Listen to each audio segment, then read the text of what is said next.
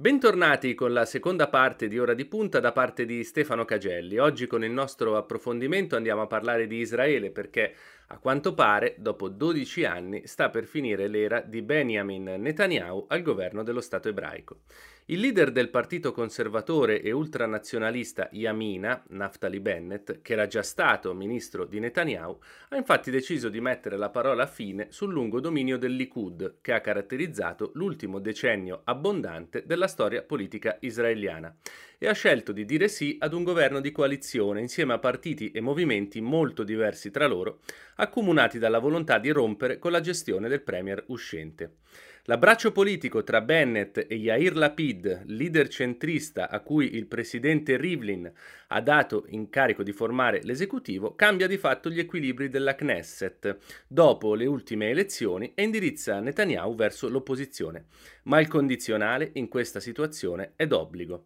Ne parliamo oggi con Massimo Lomonaco, corrispondente dell'agenzia ANSA da Tel Aviv, che ringraziamo molto per aver accettato il nostro invito. Buongiorno, buongiorno a tutti e grazie appunto di avermi invitato. I giochi sono davvero fatti? Cioè la PID ha parlato comunque di grandi difficoltà in vista, in vista per la formazione del governo e Netanyahu non sembra assolutamente intenzionato ad arrendersi. Sì, il condizionale in Israele eh, è particolarmente d'obbligo perché la situazione è una situazione an- ancora in movimento anche se diciamo che il paletto maggiore è stato posto, la scelta di Bennett di unirsi in un governo di unità nazionale con Yair Lapid sicuramente eh, restringe il campo. Tuttavia ci sono alcuni, ancora alcuni passaggi. Il primo passaggio è che, ben, è che Lapid deve sciogliere il mandato, cosa che probabilmente farà questo pomeriggio con Rivlin.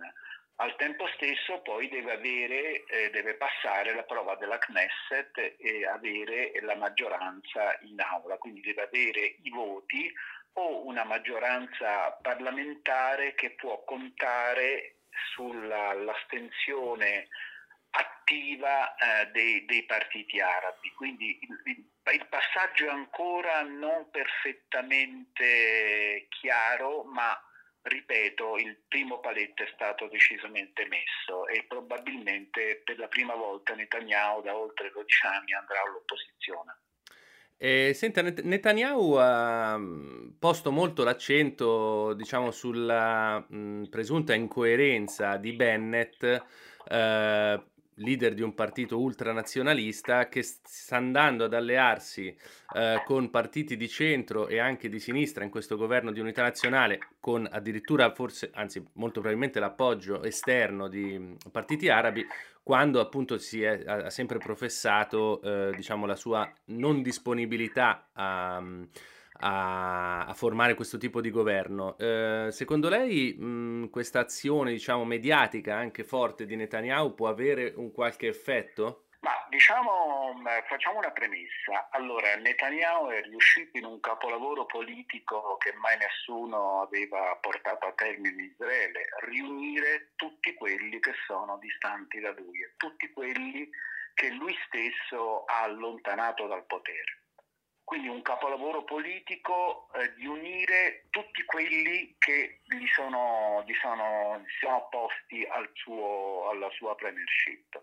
Detto questo, sì, c'è un po' di, dire, di, pompaggio mediatico, chiamiamolo così, perché nella nuova maggioranza in realtà eh, la destra è ben presente, perché c'è Bennett, c'è Avigdor Lieberman che è un nazionalista laico di destra, c'è Gideon Sarr il capo di Nuova, Nuova Speranza, che è un ex numero due del Likud, quindi uno degli uomini più vicini a Netanyahu in passato. La destra quindi è molto ben rappresentata in questa unione sacra contro Netanyahu. Per cui io direi che sì, c'è un po' di, di, pompaggio mediatico, in realtà se uno poi va a vedere bene, ripeto, la destra è molto ben rappresentata. Non solo, ma uno degli organi più importanti del, del, governo italiano è il gabinetto di sicurezza, che sarebbe una, dire, un, un, un, consiglio dei ministri ristretto, che è quello che prende le decisioni più importanti a livello di sicurezza, di politica estera, eh, di, di trattative con i palestinesi, è, diciamo un, è un centro nevralgico di quello che in Italia si chiamerebbe il Consiglio dei Ministri. All'interno di questo gabinetto di sicurezza hanno visto molti analisti e molti commentatori la, la, la, destra sarà in assoluta maggioranza perché ci sarà dentro solamente non solo la rappresentanza di Bennett ma anche quella di Gideon Sara e anche quella di Lieberman. Quindi mm. l'accusa di Netanyahu di dire che è un governo di sinistra è un po' un'accusa che lascia il tempo che trova. In realtà non è così ci sono volute quattro elezioni in due anni, tre richieste giudiziarie pendenti su Netanyahu, 18 mesi per entrare e uscire da una pandemia globale e poi ancora un cambio di guida alla Casa Bianca, 11 giorni di guerra contro Hamas a Gaza per portare Israele a una svolta. Eh, quanto hanno pesato secondo lei le ultime vicende sulla decisione soprattutto di Bennett e quali sono i fattori che hanno pesato di più in questo senso? Allora, diciamo che il, lo stallo politico israeliano era ormai eh, assolutamente intollerabile. Quattro elezioni e lo spettro della quinta elezione hanno, hanno smosso sicuramente gli equilibri interni alle due, alle due coalizioni. Io credo anche che la, il cambio dell'amministrazione USA con l'arrivo di Biden abbia avuto una, una forte accelerazione. Ehm, mm. Dal mio punto di vista vedo con grande difficoltà un Netanyahu alle prese con la Casa Bianca di Biden e con eh, Blinken, il, il, segretario di Stato. Quindi secondo me questo, uh, questo fattore ha inciso abbastanza eh, per, per, rimuovere quello stallo che, ripeto, è ormai diventato intollerabile. Sulla guerra con Gaza starei un attimo un po' più, sarei un attimo un po' più prudente perché non è il primo confronto. Eh, Netanyahu tra l'altro si è sempre eh, dipinto e su questo la popolazione di Israele ha sempre dato molto credito come mister sicurezza, sì. come una persona che era in grado di eh, come dire, di contenere eh, queste, questi fattori e devo dire anche che è, sempre, che è entrato sempre molto, malvole, molto, malvolentieri in un confronto aperto, lo ha, lo ha, affrontato quando non era più possibile rinviarlo. 4.000 razzi eh, da Gaza e quando dico razzi non intendo dei, dei giocattolini, eh, su un paese come Israele avrebbero cambiato, indotto qualsiasi premier israeliano di destra, di centro e di sinistra a reagire e avrebbero condotto qualsiasi altro paese al mondo a reagire in questa maniera. Quindi su Gaza sarei un po' più prudente, io punterei più sullo stallo politico ormai totalmente intollerabile in un paese eh, democratico e così anche molto il cambio di inquilino alla Casa Bianca. Senta, eh, a proposito di Gaza, di Hamas e dei palestinesi, im- immagino che anche in base a quello che ci siamo detti finora non è all'orizzonte un cambio di approccio particolare nella questione, mh, mm, eh, della, nella questione palestinese. Lei cosa ne pensa? Guardi, qui bisognerebbe fare un discorso molto, molto più largo. Allora, la soluzione a due stati è sicuramente una soluzione, come dire, appetibile nell'opinione pubblica mondiale perché eh, certifica il diritto di due, eh, di due stati a vivere in pace uno accanto all'altro. Detto questo è molto molto più difficile da mettere, da mettere in pratica eh, se l'autorità nazionale palestinese è decisamente schierata su questo aspetto, non lo è altrettanto Hamas. Eh, per cui eh, Israele si trova, dovrebbe fare la pace con due entità eh, totalmente separate tra loro, perché Hamas non accetta la soluzione dei due stati, mentre l'AMP l'accetta. L'AMP eh, di Abu Mazen ad, non governa a Gaza, per cui anche qua eh, il, la manovra politica è molto, è molto, stretta, ma deve trovare uno sbocco anche di fantasia, di, di superare questa, di creatività, questa diciamo. situazione. Diciamo. Eh sì, anche di creatività, perché così stando la soluzione dei due stati è sicuramente un bellissimo, un, un bellissimo obiettivo politico, ma rischia di rimanere eh, uno slogan cosa che aveva eh, lontano da me la sua dire, ideologia e la sua pratica politica che aveva invece individuato molto bene Trump. perché aveva rimosso oh, dal tavolo con molta unilateralità alcuni dei temi che ostacolano la, la soluzione a stati. Quindi eh, è vero che non cambierà così, prese- così velocemente nel, nel, nel, prossimo futuro, bisogna anche là fare un, gron- un grande sforzo di creatività.